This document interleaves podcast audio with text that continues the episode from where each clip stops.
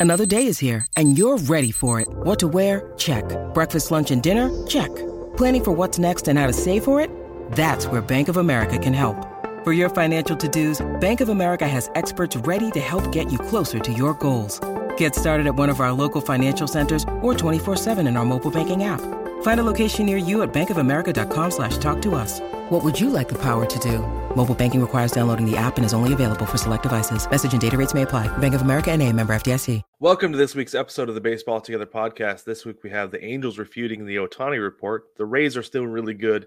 And then we play contenders, pretenders, panic, or patience right now. Nine Plus Us presents the Baseball Together podcast with your hosts, Blackjack Brad and Kansas City Little Big Briggy Blue Eyes. And now, Baseball Together. Welcome to this week's episode of the Baseball Together podcast. My name is Brad, and as always, I'm joined by our guy Brig. Brig, how are you today? Bouncy. How are you, Brad? Bouncy. Very good. Doing well, thank you. Finally getting over the allergies from this weekend. Holy moly, that was a terrible situation. Yeah. I was at so I'm I was at the the same. Diamondbacks game Saturday night, Mhm. and I couldn't breathe like the entire time. We're walking around the stadium, and I just like huffing and puffing. I'm like, it was a miserable experience. I will say, if I had to be unable to breathe anywhere, I think at a That ball game would be where I would choose. Yeah. Yeah, yeah. yeah, so it was like it was still a good time. It was a lot of fun. We went, uh, Wilson and I went with some friends. It was a good time, but man, by like the eighth inning, he's like, "I'm good." I was like, "Yeah, I gotta go home.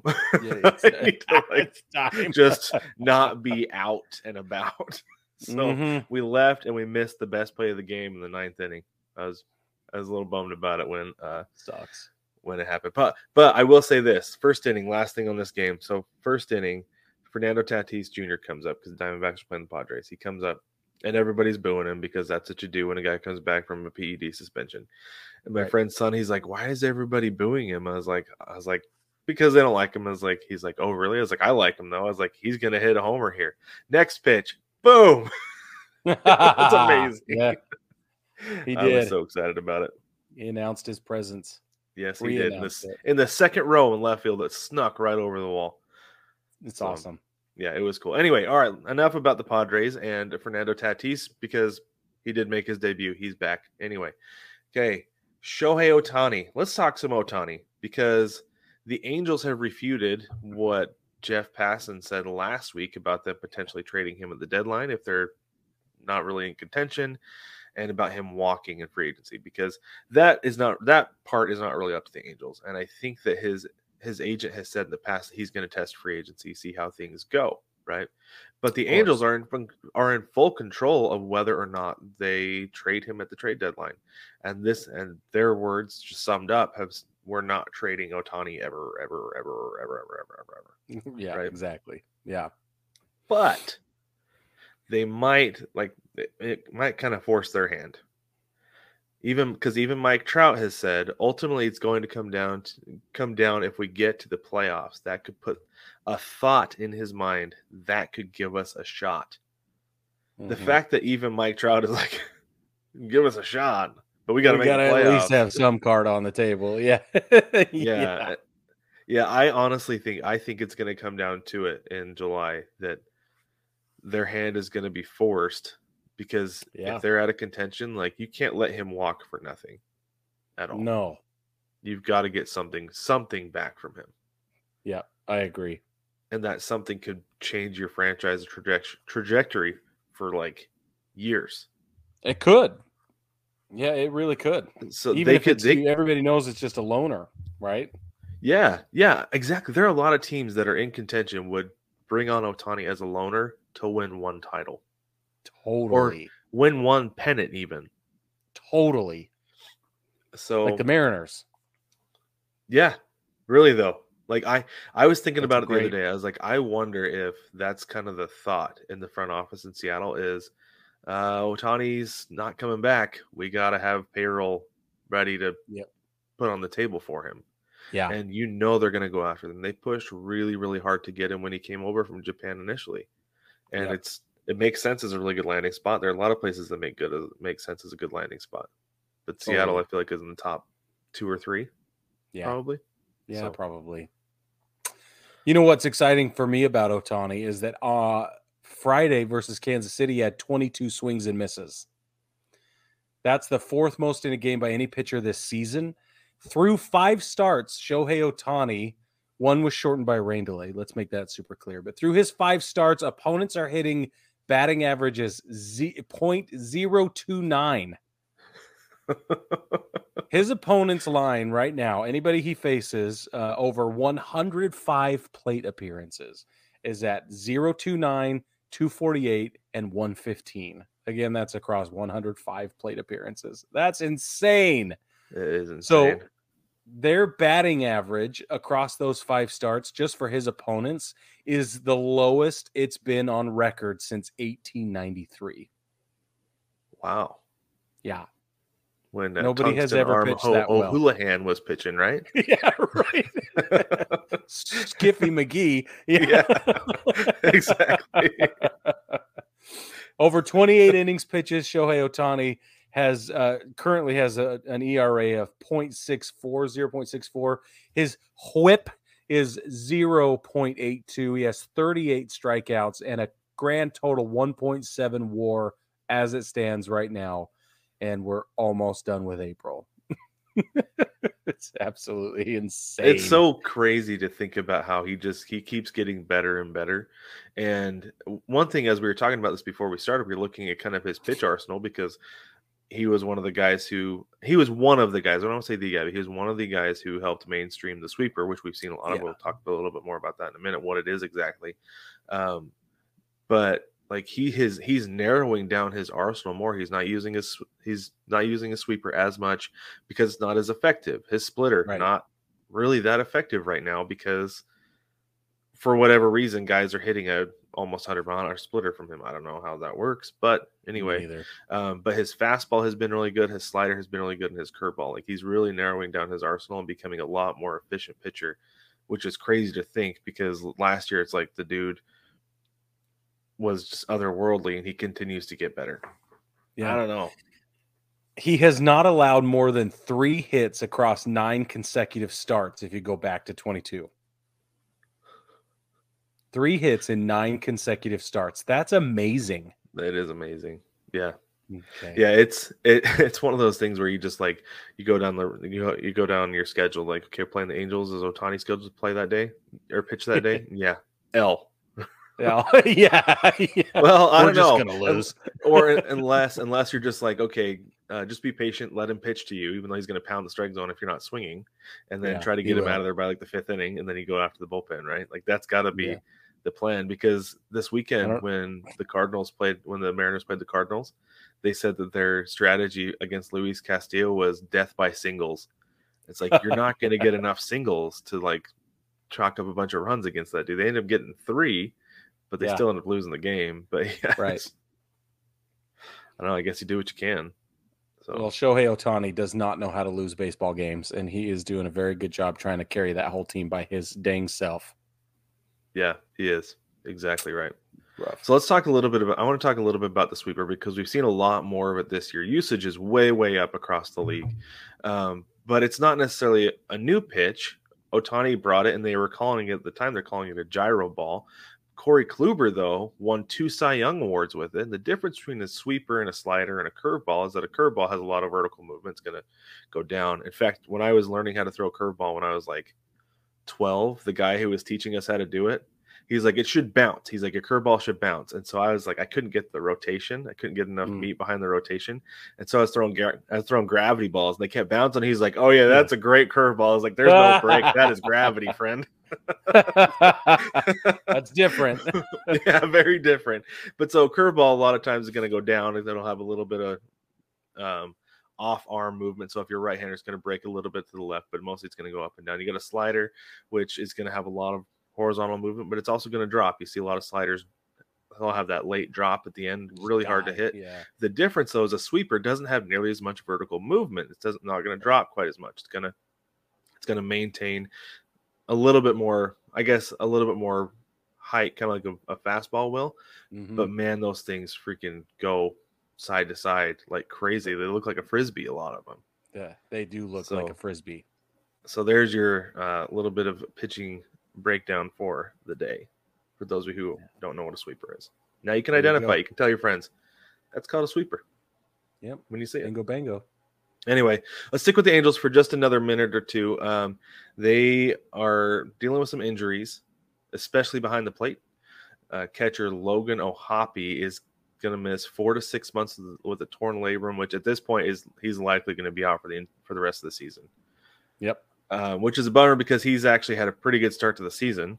Yeah, right? he He's has. playing playing pretty well. But the thing that's crazy about this is that Max Stassi has been out with a hip injury. He hasn't played at all this season, I don't think. I saw him in spring training, but I think that was like it. Mm.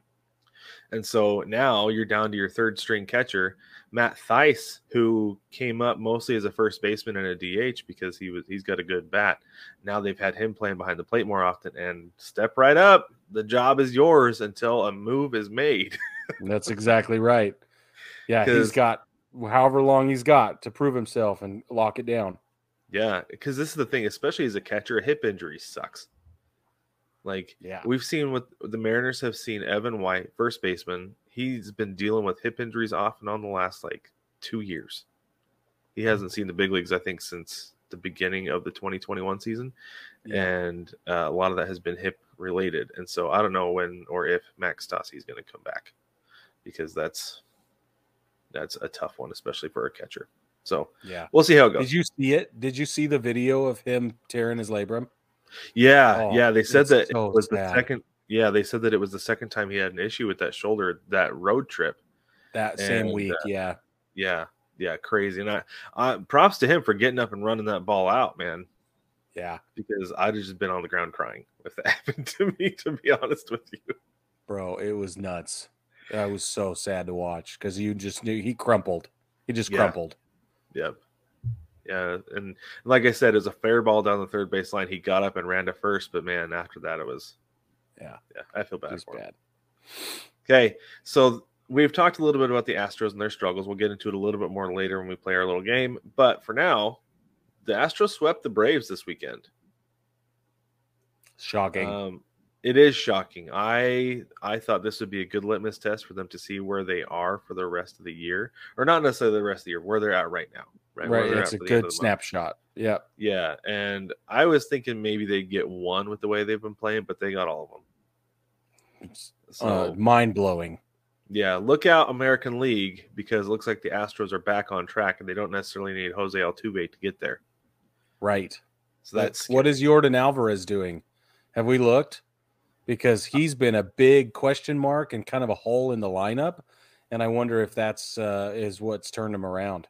Not helping my fantasy team. I'll tell you that. Okay, then it's not him. Then I don't know No. what's happening. No, yeah, I don't know. I think I think more guys are just clicking, and they the pitching pitching was better over the weekend. That's for sure. I think that Yeah, Cristian. Javier did a great job. Yeah, yeah. That I know they, that uh, because they didn't on give my up as many team. runs. There you go. Yeah. The baseball family, if you don't know that it's a great way to keep up with everything is to play fantasy baseball. It's true. It Yep, really is. Absolutely. Okay, let's stick in the American League West. So this is like an Hey. American League West edition episode this week. It really is. Holy it feels that way. I like it. So I far. like it a lot. So let's talk about the A's. Let's go from first to worst. Uh, the A's Yeah. have the worst run differential through 21 games in Major League Baseball history at minus 100. The previous record was set by the Orioles in 1988 at minus. Sorry, did I say plus 100? I meant minus 100. Yeah, minus I think I one said hundred. You plus. said Minus 100. That means that their opponents have scored 100 more runs than them. The previous record, like I said, was set by the Orioles in 1988. They were minus 85. So that's not close. no, that's bad. It doesn't help that they played the Rangers this weekend, who put up a bunch of runs against everybody right now.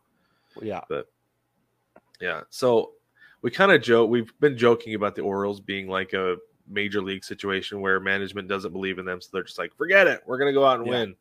Um, but I feel like it's actually like an actual major league situation going on, minus the forget it, we'll go out and win anyway. That Yeah. management is like, let's put the be- the worst pros- product on the field ever, so people don't come, and people haven't been coming. It's been a joke how empty tho- that stadium has been. And then now, when they threaten to relocate, now fans are like, "Oh, we got to go out in droves and watch." Like, well, it's a little late now, folks. yeah, Right? it's late. Yeah, you would think like this was my big thing with that because I, saw that this weekend. And it's like you would think that when they started talking about going to Vegas months, years ago, Yeah. people would have been like, "Oh, we need to go support our team if we don't want them to move." But they didn't. They haven't. Nope. no. It's I don't know. It's it's a big question mark for me. I don't understand why or what's happening. Um, Reggie Jackson wanted to weigh in though. Reggie Jackson played for Oakland for a long time and was uh, I think he won three World Series championships in Oakland. But they um, he's basically blaming the Oakland municipal government for this. He says he believes the owners of the franchise have been trying to operate in good faith. They have been working to try he's the Fishers, right? They've been working to try and figure out who like what needs to move, who needs to get what they need. But Reggie believes that the government, the local government wants nothing to do with it. They don't want to succeed in maintaining uh, the baseball team there. And Reggie was like, "Okay, you've already lost the Warriors, and then you lost the Raiders. Like, what's wrong with you? What what what is going on?" Uh, Yeah. Oakland posted under ten thousand fans per game on average last year. That's crazy That's in an enormous crazy. stadium like that. It's enormous. Yeah. Yeah, yeah. They're on It- pace. They've won 29 games this season, the A's, and the the, the worst pace team for 29. Yeah, sorry, they're on pace for 29 wins total ever. And the worst team in recent history is 2003 Tigers, who won only 43 games. And And right guess now, what? I was at one of those games that they won because they beat the Mariners. That's why you're not allowed in Seattle, right? That's exactly right. You're not allowed in the yeah, they have a sign at the at every gate that says "Do not let this man through." Dude, That's why I grew a you beard. See Brad. That's funny. Anyway, the A's are bad, and it's sad. It's just it's heartbreaking. And if you're an A's fan, we want to hear from you. Like, what is going on? If you're local, what is going on? Will you please just reach out to us in the mailbag or put a comment on the video? We are confused and we are worried for you. So, will you please let us know? Well, and I, I'm curious how, if like, will you follow that team to Vegas as your team, or will you adopt the Giants? Will you jump ship on baseball together? Because I had a friend who specifically, when the Sonics left Seattle, he's like, I was done with the NBA, and I will Right. not follow the NBA until there is another team in Seattle because that was my team. Right? It feels like you can't be a Giants fan all of a sudden. Right, it does feel that way. Yeah, Like, because what do you- because I told him I was like, you should just be a Portland fan, same re- same area. He's like, no, I'm not gonna do that. And so, That'd be like all the Yankees fans being Mets fans all of a sudden. Like it Yeah. doesn't. right, It's just not going to work. Yep. Okay. Exactly. Anyway. exactly. Right. Let's talk about Drew Maggi Okay. and the Pirates. Yeah. So Drew Maggi is 33 years old. He spent 13 years in the minor leagues, played 1,155 games, and the Pittsburgh Pirates have called him up. Yeah. That's a huge deal. That's awesome. Like I'm impressed that A, he's stuck it out for 13 years. That's my biggest thing. That I don't know if coming out of spring training every year, if they're like, This is the year, Drew, this is the year we're gonna bring you up. You're our cooler guy. Right? We're gonna Yeah. we're gonna have a need, we're gonna bring you up, and they just never, ever, ever did. Yeah. I. It, so here's the thing. First of all, I agree with everything you said, but he is listed as playing shortstop, second base, and third. Mhm. I'll bet you he could rotate in at first base every once in a while if they needed him to. But that's that's the utility guy coming in. They're going to call him up because he can platoon around and make any any kind of thing happen.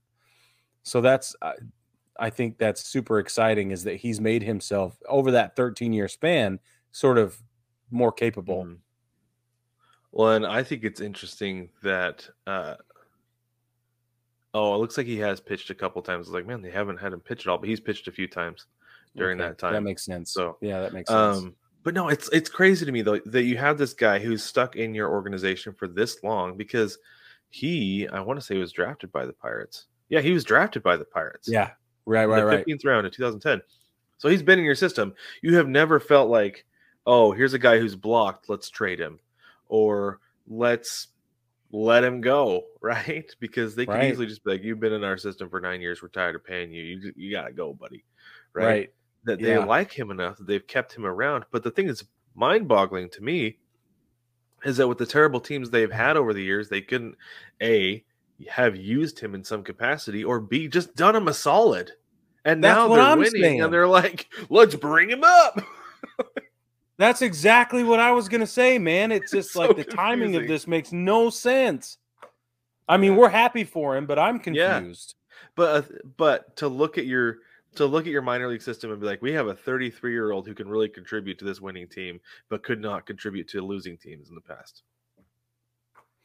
Maybe that's the know. problem the Pirates have have had all along. it's management. Yeah. The player development and player management. Yeah, Yeah, I could see I it. know. It's so it. weird. I don't know. But speaking of big league debuts, Logan Allen made his MLB debut for the for I was gonna say the, the team, but for Cleveland at 24 Cleveland, years yeah. old. he struck out eight over six over six innings pitched. He threw 86 pitches. He allowed one run, which was a solo home run. He's the sixth Cleveland pitcher to strike out eight plus in his MLB debut. His AAA ERA was 1.26. Living up to the So- hype, I guess. I guess so. So far, you know, Yeah. I, he could be one of those guys. Sometimes you see guys come up and they have a really solid first outing because nobody knows how to like. I don't know how his curveball breaks. We don't know what kind of movement his Right. fastball has, stuff like that. But then you watch some more tape on it, and you're like, "Oh, yeah, okay." And he, so he could get lit up potentially in his next outing, but with a 1.26 ERA in AAA, uh, which isn't where the best talent is, but that's where the veterans are. So those guys have Yeah. seen pitching. It's pretty good. It's pretty It's good. Yeah, Yeah, I, So I like it. it'll be it'll be something like to pay for him. attention to. That's for sure. Yeah. for sure. Okay, let's move east a little bit. Looks like we're moving west to east today, just a little Yeah. bit. Sweet. So we're going to talk about the Rays. The Rays have a 13 game winning streak at home to start Yeah. the season. I haven't lost at home yet. The previous record was 12 and 0. Um, reliever Pete Fairbanks broke the franchise record of 28 consecutive scoreless innings. So you said, but the bombs keep dropping. What's going on with the bombs keep dropping? So they now have set the record for most consecutive games with a home run to start the season. So Mm-hmm. they have hit a home run in 22 consecutive games. And it doesn't matter if they're home or away. That's incredible. The previous record is the 2019 Seattle Mariners, who did it over 20 games with home runs in each of their first 20 games. Their current record is 19 and 3. They've had 48 home runs over 22 games total. That leads Major League Baseball for home runs right now. Duh. So I did a little bit of a deeper dive and with some help from my Google machine and some friends who also write articles about stuff, I found out that their next record that's coming up is going to be the longest home run streak. They'll just it's forget the opening games, just the longest home run streak of any game period throughout the season is currently held by the 2019 Yankees at 31 games. So we have less than 10 games before they will get to, or fewer, wow, fewer than 10 games before they'll get, beat that record. In 10 games, they'll beat the record. Um, there have only been eight teams who've had 24 or more home runs in a consecutive games across Major League Baseball history. So they're coming up into a really uh, elite group of teams in history. And then after that, the record for most games with a home run in a single season, 2019 Yankees have 139. That's the record for most home runs in a single season. Most, excuse me, most games with home runs in a single season. Only seven teams in MLB history have 130 or more games with home runs.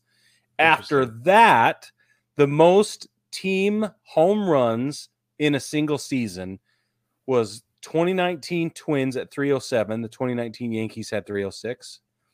And the 23 Rays, this team right now, is currently on pace to hit 355 home runs this season.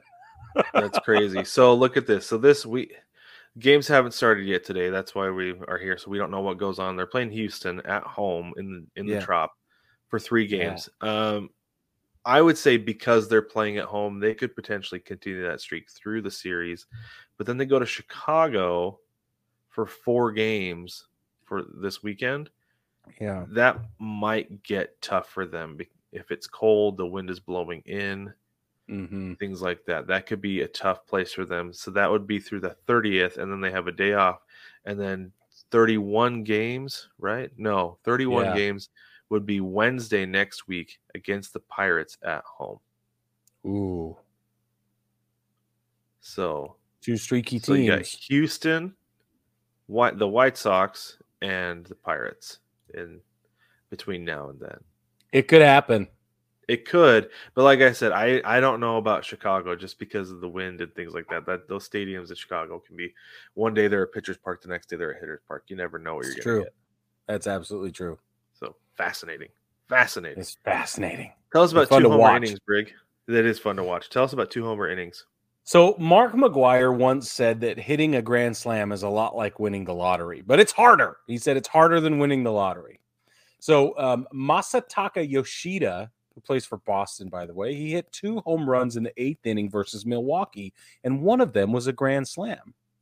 So obviously, everybody has to work around that lineup. They have to all come up to the plate for him to come up twice, and Right. in he he got uh, he knocked it out of the park twice in the same inning in the eighth inning. He is the first Japanese born player to achieve this feat, which is fantastic. How many players in Major League Baseball history have homered in two times in the same inning, you ask? That has been 58 players. It's happened 63 times. That's the So- crazy part. If five guys have done it twice, Yeah. yeah, I can't I honestly can't believe that. I'm that is shocking to me.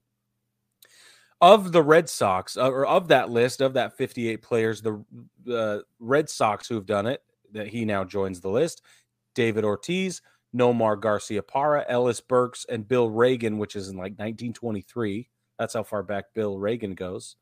Um, there's only been one set of teammates to do it in the same game that they have hit two home runs in the same inning in the same game. That's only happened one time. Um, that was Bret Boone and Mike Cameron. They went back to back twice in the first inning, May 2, 2002.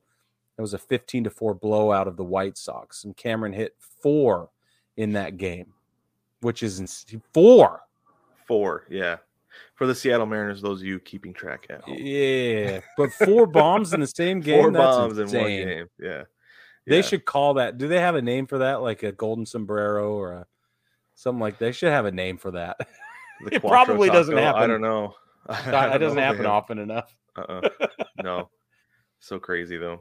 So then uh everybody's talking about this, so we're going to bring it up as well. Fernando Tatis senior, not junior who's playing now, but senior, April 23rd, 1999. He is the only player in history to grand slam twice in the same inning.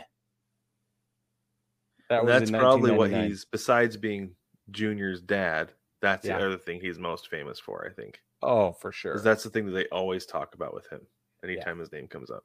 Fernando And he Tatis played with McGwire. father of Junior, and also home the only man to ever hit two grand slams in one inning. Blah Yeah. blah blah blah blah. Whatever. Yeah, yeah, yeah, yeah, exactly. it's on his bio. it is to the top of his Wikipedia page. anyway, so congratulations to um, Yoshida. It's very exciting. And uh, Boston Red Sox fans at least have something to be excited about this season. Yep. Yeah, for sure. So let's go back. Let's go head over to Chicago. Drew Mhm. Smyly, the Chicago Cubs, had a perfecto going uh, into the eighth inning, and then there was a little little dribbler that rolled out in front of the mound, and he and the catcher went out to get it. Uh, catcher Yan Gomes. Uh, so Smyly like leaned down to pick up the ball, but Gomes was coming forward as well and kind of like jumped over him and ended up tackling him. So he went down.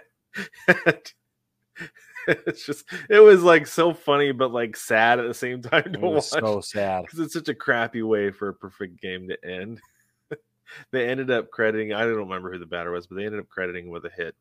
And it Yeah. was the end of it was the end of it. And we were talking uh, in our text message feed. Denise, the host of, our host of the North Chicago baseball together, she's like, give him an error. And I was like, it's not an error though. Yeah. yeah. that was my thought when she said that. that's, Yeah. that's no, that's miscommunication because communication is key to every successful relationship. They didn't communicate there. That was just, if anything, it's a mental error. It's not a physical error though. So So whose whose ball is that? That's what I've been dying to ask you, Brad. I think I think it's the catcher's ball because anytime anybody in the infield can call off the pitcher, they need to. Yeah. Um, and there's a couple reasons. One, the pitcher has to go plant, stop, and so like, first off, you don't want you don't want your pitcher going and stopping because that's a great way to roll an ankle, twist a knee, something like that, right? Yeah. And if he was gonna go make that play, maybe slide and then pop up, like slide to field it and pop up because that's a better way to stop. But the catcher could have got, come over because if he was there able to like tackle Smyly, right, he could get to the ball in plenty of time, and he could have kind of picked it up and then pivoted and made the throw. And that's a throw Instead that I feel like turnaround. Yeah. yeah, I feel like that's a that's a play that catchers practice a lot and can make because that was one that I I know I practiced a ton growing up because Right. it's not an easy play to make, so you work on it a lot. Yeah. But I I think that Yan Gomes, being a veteran and being as good of a catcher as he is, could have made the play. And I don't know. I don't like I said I don't remember who the batter was. I don't know if he could have beat out a play like if it if that would have just been an infield hit anyway. But I, I Yeah, think you I let the know. catcher make take that ball. That was my thought too. I had the exact same opinion. Yeah. Ended up what being a one hitter and the they beat the Dodgers 13 to 0. Yeah, 13 to 0, That's crazy. which is insane. it is. And we're we're going to get to both of those teams in a little bit and talk about their starts. But before we do that and before we go to a break, we're going to give you our fantasy league update. Um, so this was our these are week 3 matchups, correct? Yep. This is what we yeah, what just ended. All right, Brig, you and I went up against each other. We'll save ours. We'll save the best for last. But so we're gonna Yeah. start from the bottom and go up. We had not another fantasy team. That's Jason against Harrisburg Charlies. That's John. John won that one 409 to 380. Um, top performers. Nathaniel Lowe for Jason had 66 points, and Vlad Guerrero Jr. for John had 61 points. Not a very high scoring matchup that week. It was Um, a and weird then- week though. The whole week was weird. It was. It was a weird Lots week. of travel, then- lots of days off.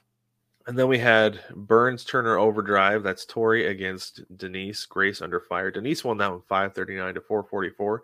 Uh, Tori's high score was Marcus Semien with 71 points. Uh, Denise's was Freddie Freeman with 79 points. And then we had the Big League Chupacabras. That's Jewel against Devastation Incorporated. That is our listener participant, Mike. Uh, Jewel won that one 516 to 480. Jewel's top performer was Yandy Diaz with 87 points. Did you see Yandy Diaz got taken out because of hydration the other day? No, I or didn't dehy- see that. dehydration? Yeah. Yeah, they Wow. knocked him off the field. Pretty crazy. And then Mike's top performer was Carlos Santana with 62 points. Brig smoked me. Brig's team is Brigger Mortis. My team is Julio Think You Are. Brig won 465 to 410. Brig, your best performer was Willson Contreras with 64 points. Mine was JT Realmuto with 78 points. You know, so I had Luis Castillo going on Saturday Mm. and I totally forgot to put him in. 16 points Really? wouldn't have been yeah, 16 points wouldn't have like closed the gap, Yeah, but it would have been nice to have those 16 points still. So yeah, absolutely. Brig, you are two and one. I'm 0 and three. Jewel stands on top of the standings at three and 0. Mike is one and two. Tori is one and two. Denise is two and one. Jason is two and one, and John is one and two. I'm the only team that is yet to win a matchup. Yeah. Hopefully, I can change that this week. Uh, I'm going against. Um, I'm going up against Denise, so probably not. But Good we'll see. luck. You're gonna lose. we'll see. All right, let's take a quick break. When we get back, we're gonna play some games.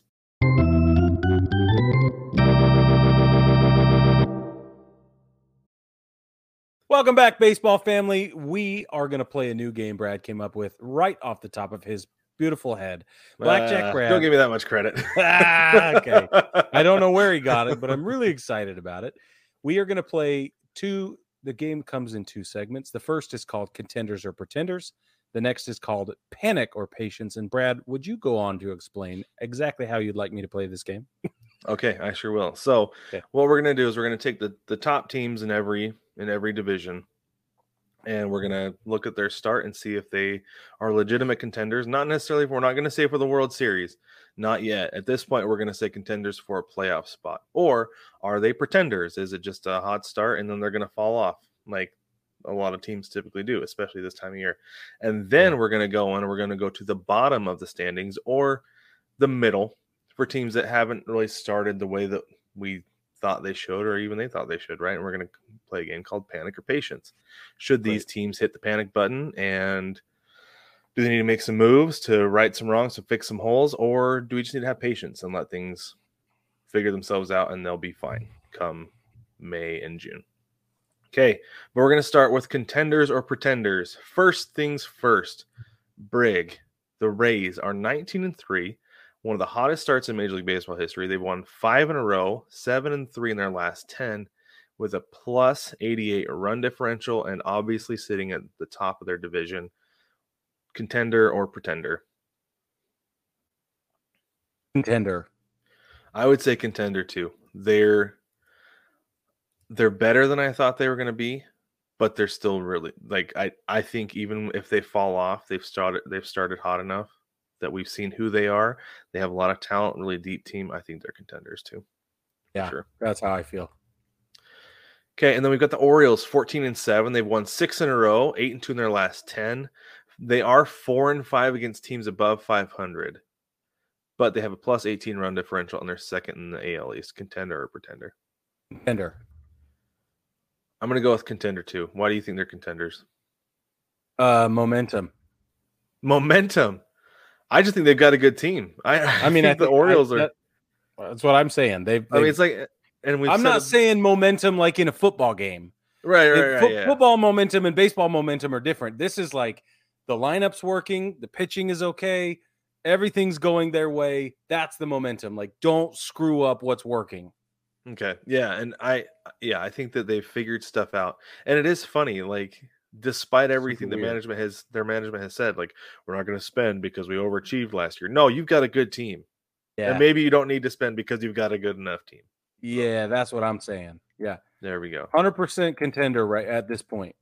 Okay, let's go. Let's stick with the AL East for just a second. We got the Red Okay. Sox 12 and 11, 7 and 3 in their last 10, 9 and 11 against teams over 500, but they have a plus 11 run differential.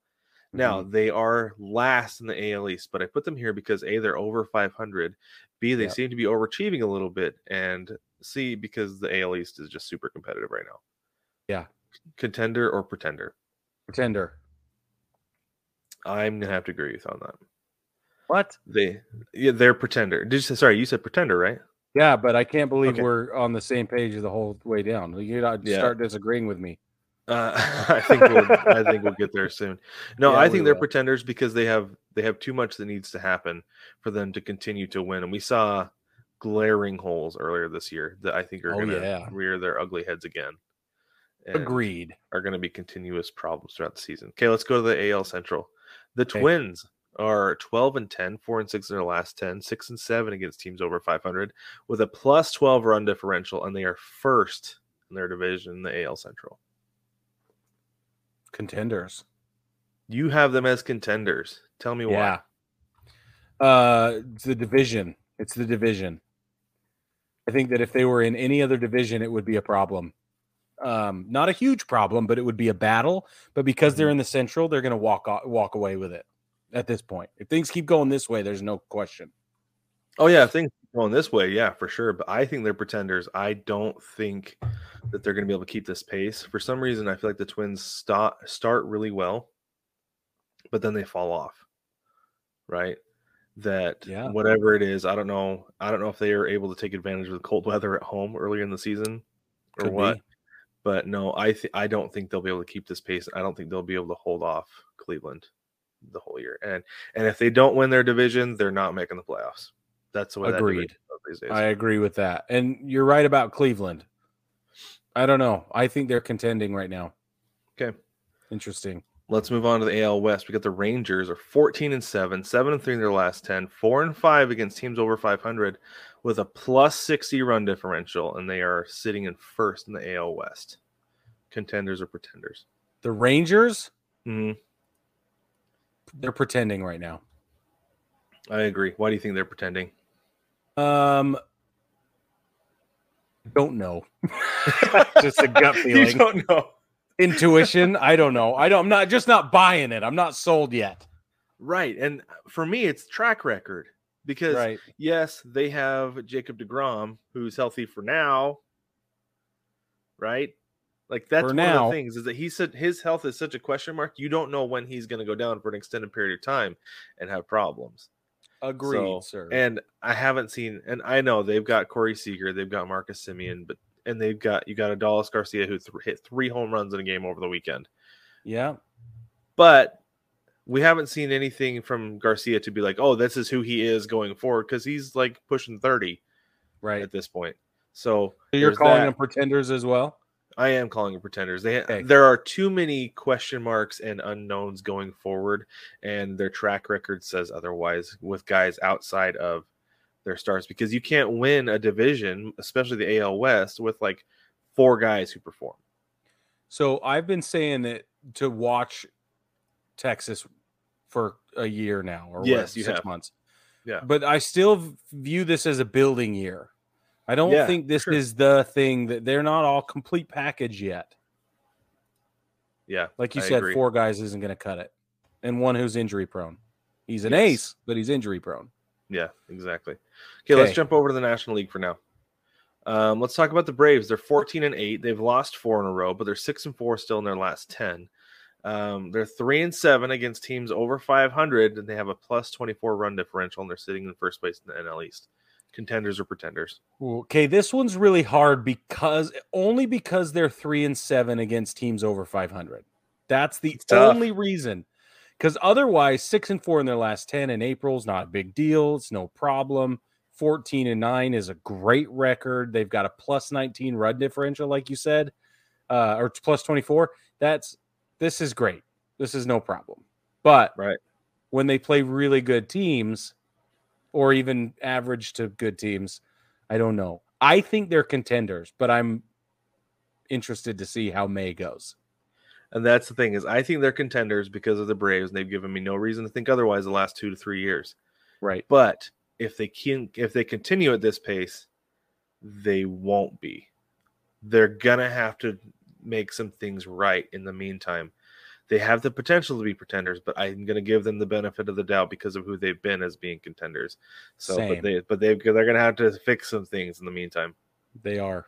Speaking of having to fix things and having a track record, let's go to the Ooh. Mets Oh, the Mets no. are 14 and 9. They've lost two in a row. They're 7 and 3 in their last 10. 9 and 7 against teams over 500 with a plus 19 run differential. They're second in the NL East. Contenders or pretenders, Brig?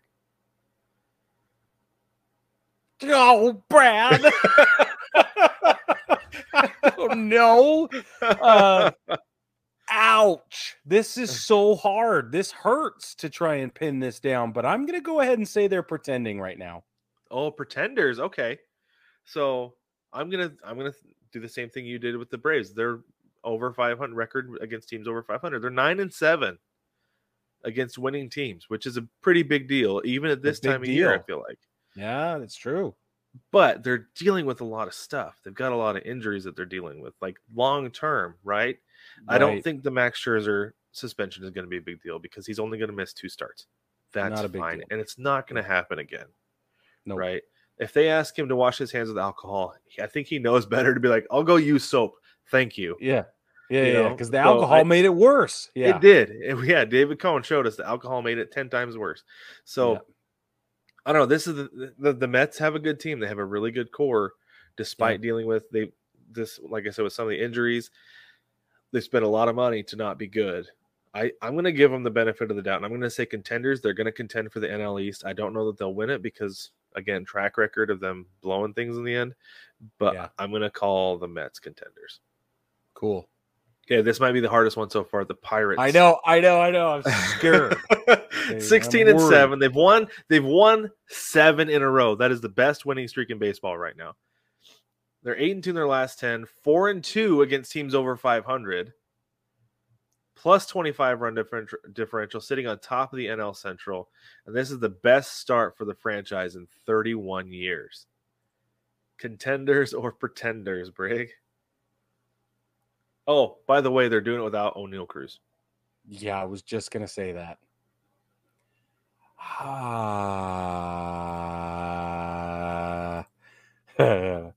they're contenders. I think so too. I don't think they're pretending. I think they're contending because that's a pretty that's a good team. That's Brian. Hayes has gotten to be like I've seen a lot of people over the weekend saying he's the best defensive third baseman in baseball, and Nolan Arenado still wakes up every morning. and plays third base. Yeah. yeah. So does Devers. Yeah. so does and so does Matt Chapman, It's oh Matt Chapman has been killing the Yankees. and he he's back. Oh. Matt Chapman is back. he is back. So He wherever he's tough. been, we found him. Yeah. yeah, Ke'Bryan Hayes is killing it at third base. And so I I think they're contending. It's I a think rough they'll, deal, especially in that division, the NL Central. Please, there's no reason if they keep That's this what up. I'm saying. Oh yeah. If they if they keep this up, it'll be them and the Brewers at the end of the year. yeah. But and I I don't know.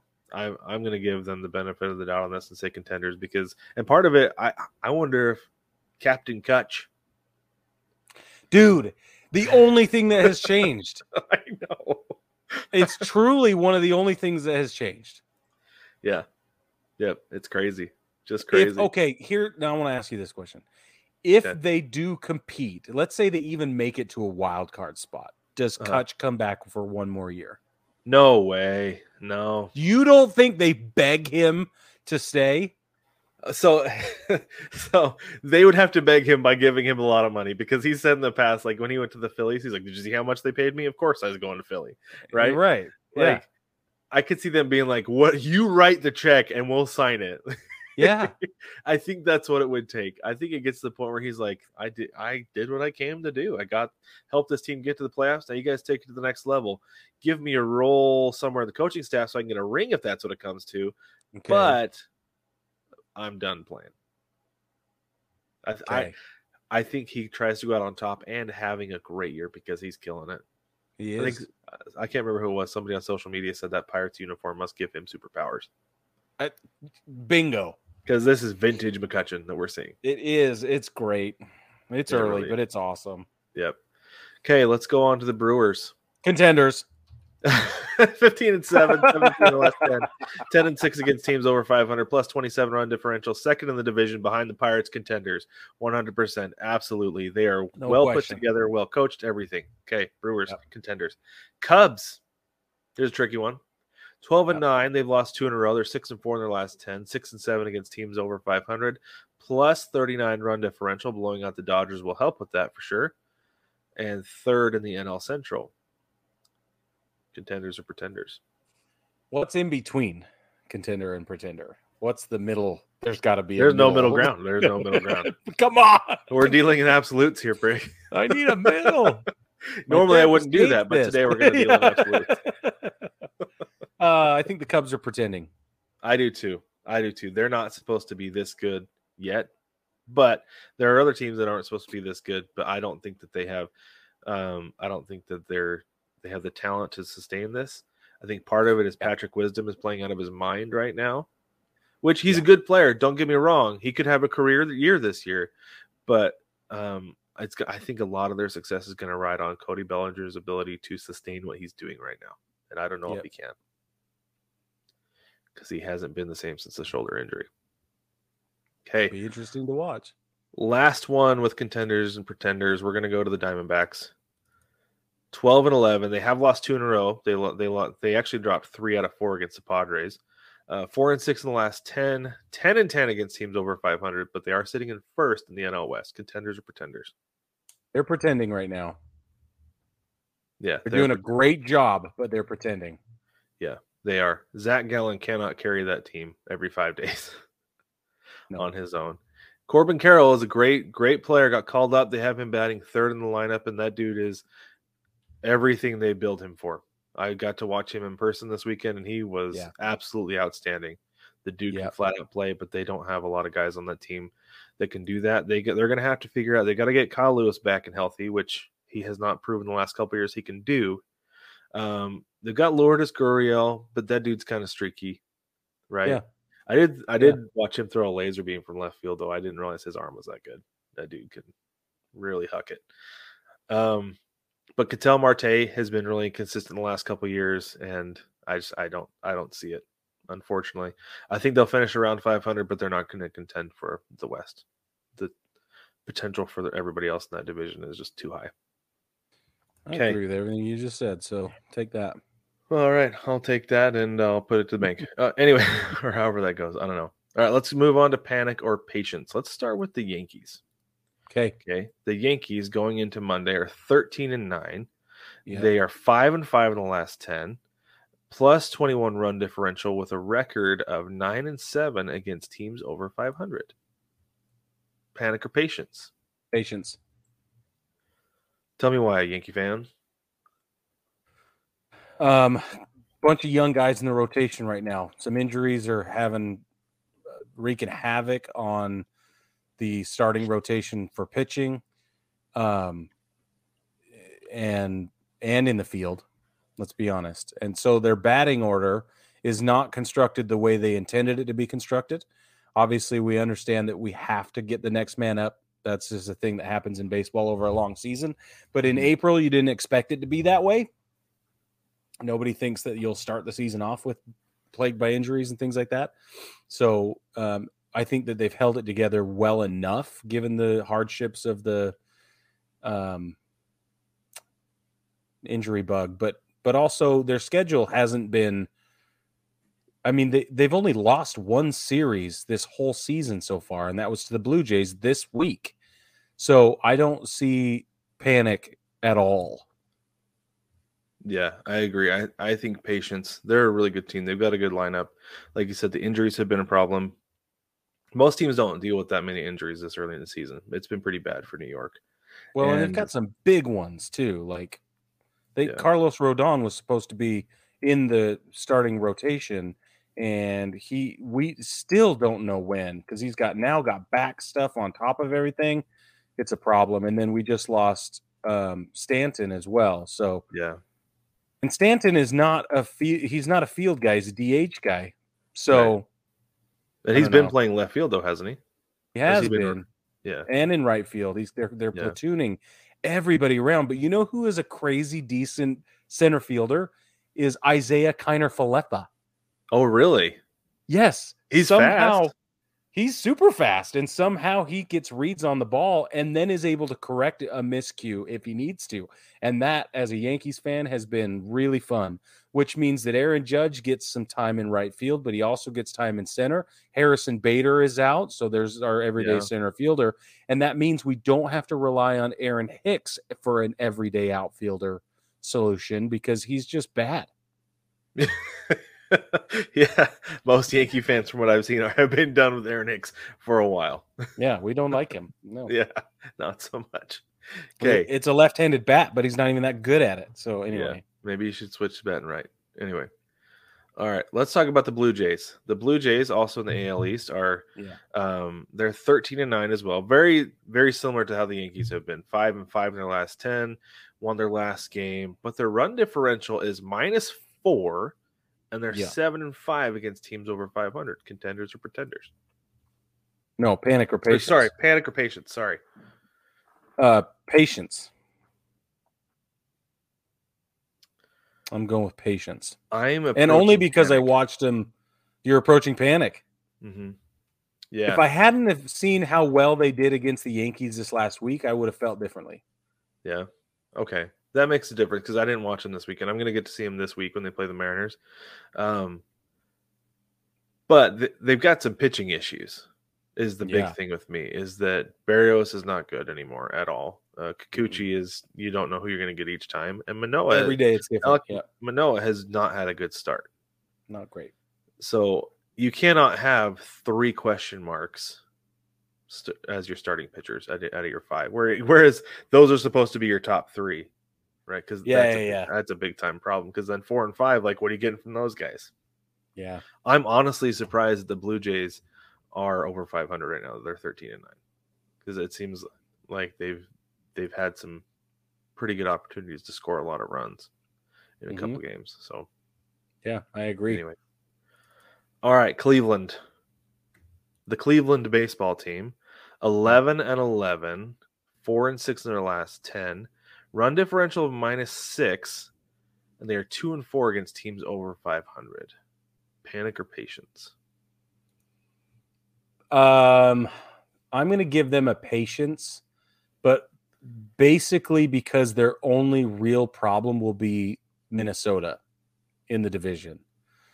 If I think if they were in any other situation, we would be panicking pretty quick. But I love the way Tito manages, and I don't think they're going to have as big a problem. And he is the X factor there every time. When Tito's the manager, Ter- Terry Francona, for those of you that don't know, his nickname's Tito. Um, yeah, he's the he's he's got some golden elixir or something. The dude knows exactly what he's doing. Yeah, there's some there. He yeah, exactly. He's got something. Uh, I don't know what it is. I would be, and, and like you said, patience just because of the division. I think that's the only reason. Because the, unfortunately for Cleveland, this is who they are. They don't Yeah. hit a lot of home runs. They don't score a lot of runs. They rely heavily on starting pitching. Um, but the thing I've always said, because that was that was the Mariners for a lot for a lot of years, was we're going to have the best pitching in the league, and they did, but they still lost 100 games because they lost a bunch of those games, one to zero, two to one. Yep. Baseball is not a, a sport where your defense translates into runs, translates into Nope. scoring. It Right. doesn't happen. You've got to be balanced on both sides of the ball. And I think that if Cleveland has another 500 month in May, at that point you start to panic. You got to you got to bring in a bat. You got to have somebody. And I know they've got Jose Ramirez, they've got Josh Naylor, who's streaky is Steve all get out. Right, Steve Kwan. Kwan. Yeah, you've Yeah. got guys who can't hit the ball, but you might reach a point where you've got to have somebody who is a little bit more consistent, who can actually and will actually hit the long ball because that's that's Yeah. baseball today. You've got to have guys who can hit home runs, and, the, It's and true. Cleveland does not. Does not. Yeah, I agree. Okay, let's go down to Chicago. The White Sox. Terrible Mm. start for the White Sox. Seven and fifteen, uh, two and eight in their last ten. Lost four in a row, minus thirty-one run differential. Five and eleven against teams over five hundred. Panic or patience? Panic. Absolutely panic. Yeah, they've got to Yeah. they've got to be looking to do something because they're that team has had such high expectations this year and the last like three years. They got to do something to figure out what's going on there. Yeah, and I you got to wonder if this is a first year management situation and that's what's wrong. But that's a cheap excuse. It is because you've got a ton of talent on the team, and I understand another part of Yeah. it is injuries because like Luis Robert Yeah. can't stay healthy, Eloy Jimenez can't stay healthy, Joe Kelly can't stay healthy. Like you've got to figure out something to be able to fill those holes to get some depth because you have a winnable division. Yeah. So Yeah, that's the problem. yeah, the White Sox need to be looking to make moves. Got to be looking to deal with somebody to get things going. I agree. All right, let's go to the Astros. Another slow start. Had a good weekend, like we said, like we talked about. They swept the swept the Braves, twelve and 10, 7 and three in their last ten, won four in a row, up to a plus twenty seven run differential now, um, nine and six against teams over five hundred. I think this is pretty easy. This is a patient situation. Same patience. Yep. Yeah, they, they're starting to right the ship, and it's trouble for the rest of the AL West and the rest of the American League. To be honestly honest with you, if Yeah. everything comes around for them. Let's go to the Angels because I, I feel like that one's super dead. Let's go to the Angels. the Angels are now 11 and 11, 4 and 6 in their last 10. Uh, they won their last game, plus eight run differential, 3 and 7 against teams over 500. Panic or patience? This is a crazy one. And I'm going to say patience, but only because I watched them perform against the Yankees. So my official answer is patience, but it is a really, really asterisk laden answer. I need I need more from them, and that my answer could change in the next five days to panic. Uh, they're going to say five minutes. no, no. I a handful of more games though, and I think we'll have our answer. But right now, I'm going to lean on patience, um, just because they do have X factor talent there. The back to back to back home runs by Ward, Ohtani, and uh, And Trout. the other day was good. So if if Trout, who has momentitis, if he can start to step up and do some things, then I, you know, maybe this will work. But man, when Taylor Ward said he wanted to be the best left fielder in baseball at the beginning of the season, dude is making a campaign out of that. He is. And yeah. and I think it's awesome. So for those reasons, I'm saying patience. So I would say patience with the Angels too, but part of that part of the reason I, I, have a hard time saying that is because of what they did last year, where they just lost a bunch of games in a row that completely wiped out their winning streak. Right. Totally. Like this team could be really, really bad come May. And Yeah. the other reason I want to say panic with them is because I feel like the Zach Neto call up was a panic move. That they're like, Mm, David Fletcher's not performing and we've got to win games because, like we talked about before, they know this season is like their success this season is like this is their future, right? Yeah. Like this is their future with Shohei Ohtani. They have to win this year. He is gone, gone, gone. Yeah. And so I think I think there's a little bit of panic in the front office with that. I think we'll see some moves here coming up pretty soon because they've had guys who have not just pan just haven't panned out. Matt Thaiss has not been the offensive production they've wanted him to be. Jo Adell has not been the player they wanted him to be. Had a pretty good year last year, but is is not who they wanted him to be. But So now they're wouldn't be- down both starting catchers. Yeah, exactly. And like, So- and like we talked about, Matt Thaiss has a has an opportunity because his he was a catcher in college. That's Yeah. his natural position. So he has a chance to really thrive in his natural position. Uh, like because like I said before, I feel like that translates over offensively. It's a whole mental thing. Yeah. But um, I wouldn't be surprised if the Angels made a move here in the next week, maybe two. If they if they brought in a veteran catcher of some degree, Like Um, Gary Sanchez. Maybe. He's certainly an think- offensive upgrade from what they have from uh, from Trying to think nobody of who's all. available. Yeah. That's a really interesting situation actually with Gary Sanchez. Huh. It'll be interesting to see what happens because they need they do need offensive support and they do need a veteran catcher. I'm not the biggest Gary fan, but I can see that move being feasible and maybe even logical for the eh, the Angels. Yeah. Yep. Hmm. That, that does make a lot of sense. I hadn't thought about Gary Sanchez. That makes sense. Okay. Let's move on to my team. So wait, wait, talk- your oh, sorry, official is your official answer panic or patience? my official an- my official answer is panic. Okay. Got it. Yeah. Okay. All right, let's go on to the Mariners. The Mariners have had an interesting start. 10 and 12 overall, 6 and 4 in the last 10, lost the last game on Sunday against the Cardinals, plus 1 run differential, plus 90 fun differential, and 5 and 11 against teams over 500. Um what do you think? Brig panic or patience with the Mariners Five and eleven. against team against teams over 500? Yeah. That's bad. It's it's pretty brutal. It's been tough to watch. Yeah, that's bad. Um, I'm gonna, I'm gonna say patience, just because I want to, just because I want them to start pulling themselves out of this. So I'm So- reluctant to say patience. I'm gonna say patience. I'm gonna say I'm gonna say patience. So part of it is, um, there's been a couple injuries. Robbie Ray didn't make it out of his first start healthy. That's been a problem. So then Chris Flexen had to come in from the bullpen, and he is not good as a starting pitcher. He's way better out of the bullpen, which Right. is weird to say for some guys, but he he's better as a reliever. So a lot of the Mariners' success going forward is going to contend on his starts every that the starts in that slot every five days because he's his last two starts he's given up six and seven runs. He let a six he let a six run lead just completely disintegrate his last not not this last start but the week before That's bad. in like five minutes. It was so bad. It was ugly.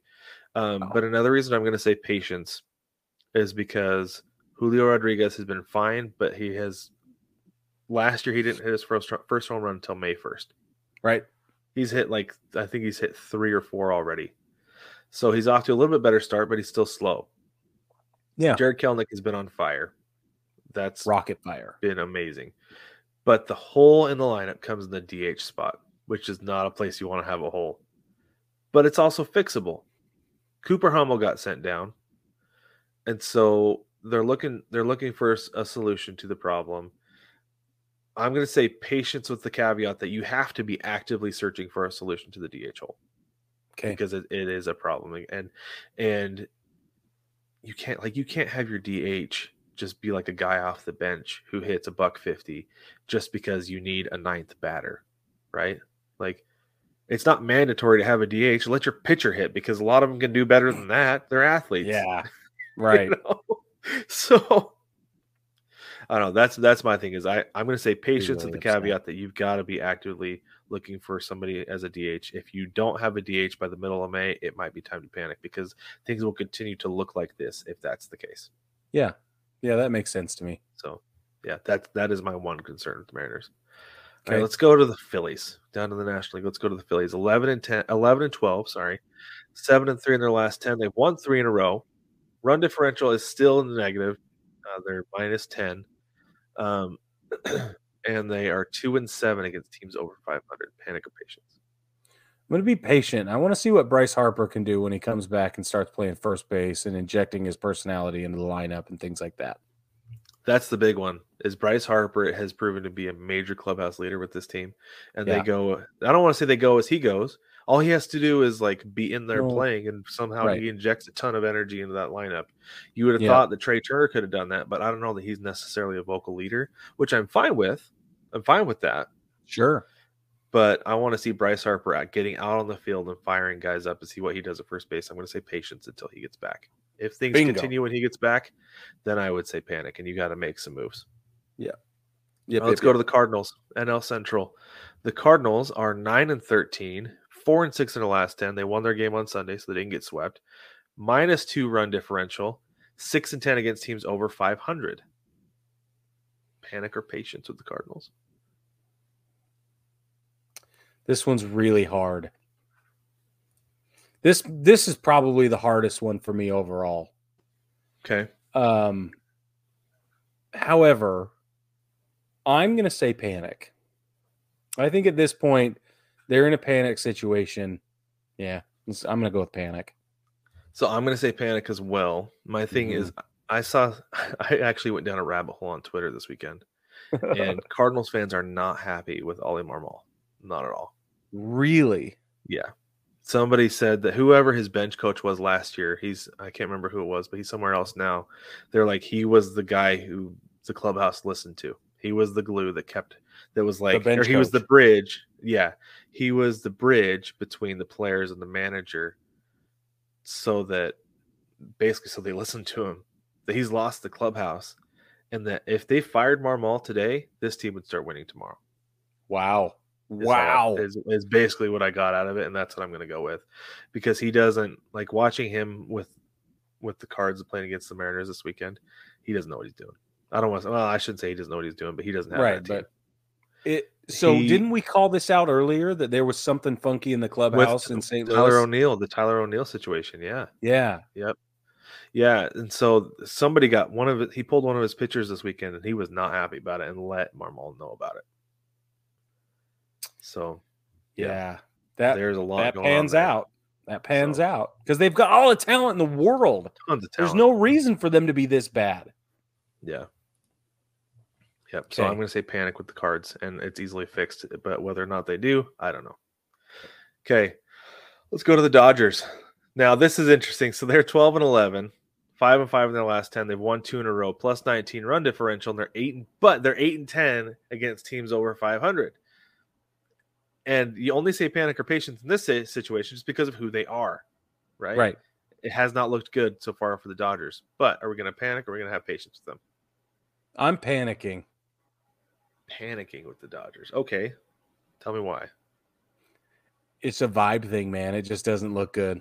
Like the on the field product just doesn't look good. It doesn't feel right. Something is wrong. If you can walk into Wrigley Field and lose 13 to 0 on any day, especially in 2023, especially in April, you're something is rotten. Something is wrong. And we called it last year when we said that if they don't pull it off in 2022, that it's time to it maybe down. sell the farm and tear it down. And they haven't. And so that's what I'm saying. I think panic and this panic streak is going to run all the way through the rest of the season. Yeah, I agree. Yeah, I'd say panic as well for all- everything you said. That a team that is supposed to win that does not eventually starts to get sick of each other. I feel Yep. like that you you Yes. get to a point where it's like, well, it's not me. I'm doing what I'm supposed to be doing. Like, are you doing what you're supposed to be doing? Like, what's going on here? Why can't we get over the hump? And now I think I don't want to say there's infighting in the clubhouse, but there's there's a vibe. The vibe is off in LA, like you said. It is off. It's a vibe thing. Okay, I'm gonna go. I'm gonna go out on a limb here and say Dave Roberts has run his his uh, tenure out in L.A. I think you could be right. Yeah, the voice is getting stale in the clubhouse. Yep, I think be. it's over. Yeah. yeah, Yeah, because and the other thing too is like, yeah, yes, they've won a World Series during this stretch with him, but it was a shortened season. They didn't have to go through the whole gambit, right? And yes, every the situation was the same for everybody across the board, and it was more Sure. even being in a a neutral site than it has ever been before, right? And they ended up winning, but still, like you've got to prove that you're still that team by going on a winning World Series the whole length. So can't. Yep, nope. yeah, Dave Dave is the I'm not saying he's the problem, but like I like the way you put it. His voice is a little stale and I think that makes all the sense in the world. They just need to shake up something and they probably will come out right on Yeah. top again. Yep. Too much talent on that team not to. Oh yeah. Okay, let's go. Last one we have here, the Padres. The Padres are 12 and 12. Five and five in the last 10. They've won two in a row. They took three out of four against the Diamondbacks, like I said. Um, run differential is minus 13. They're 10 and 10 against teams over 500.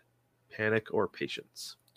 Bro, if I'm a San Diego front office personnel, I've been panicking for 2 weeks. Maybe Oh, more. really? Yep. And I Yeah. I hope that the Tatis situation helps, but I don't think it's going to. Um, I think his personality is going to hurt the clubhouse more than it will help. I think moving him out to left field is a great decision for when He's in we right. trade He's in right. for right field. left. Yeah. So that's Yeah. right. Uh, which is weird anyway. But if they trade him, this is just an opportunity to show other teams that he's a great trade piece. Could be. I'm going to have patience. Okay. A lot of new faces there. Xander Bogaerts. Yeah. Tatis coming back after a year off. He had a pretty good weekend. He struck. He was all for 5 his first game back, but it didn't take him long to get his first home run. Right. Yeah. And he had a pretty good game the other night when I was there. Yeah. Um, Juan Soto has not been Juan Soto that you saw with the Nats. No. I don't know what's going on there, I don't either. but but I think you do have to have patience though with with him there, right? Like I I, I don't know. I don't know. I, and and at one point do you not have any more patience with him? I don't know. But at the same time, though, like you expect him to right the ship. You expect Xander Bogaerts to, to play well. You expect Tatis to come back to play well. And you expect Manny Machado to continue to play well. There's too much talent on that team for them not to play well. Well, so I think you give great. it I think you give it a couple more weeks before you start to panic. That no, if they no, are no, I think if they're under 500 middle of May, then you panic. no, no, Brad.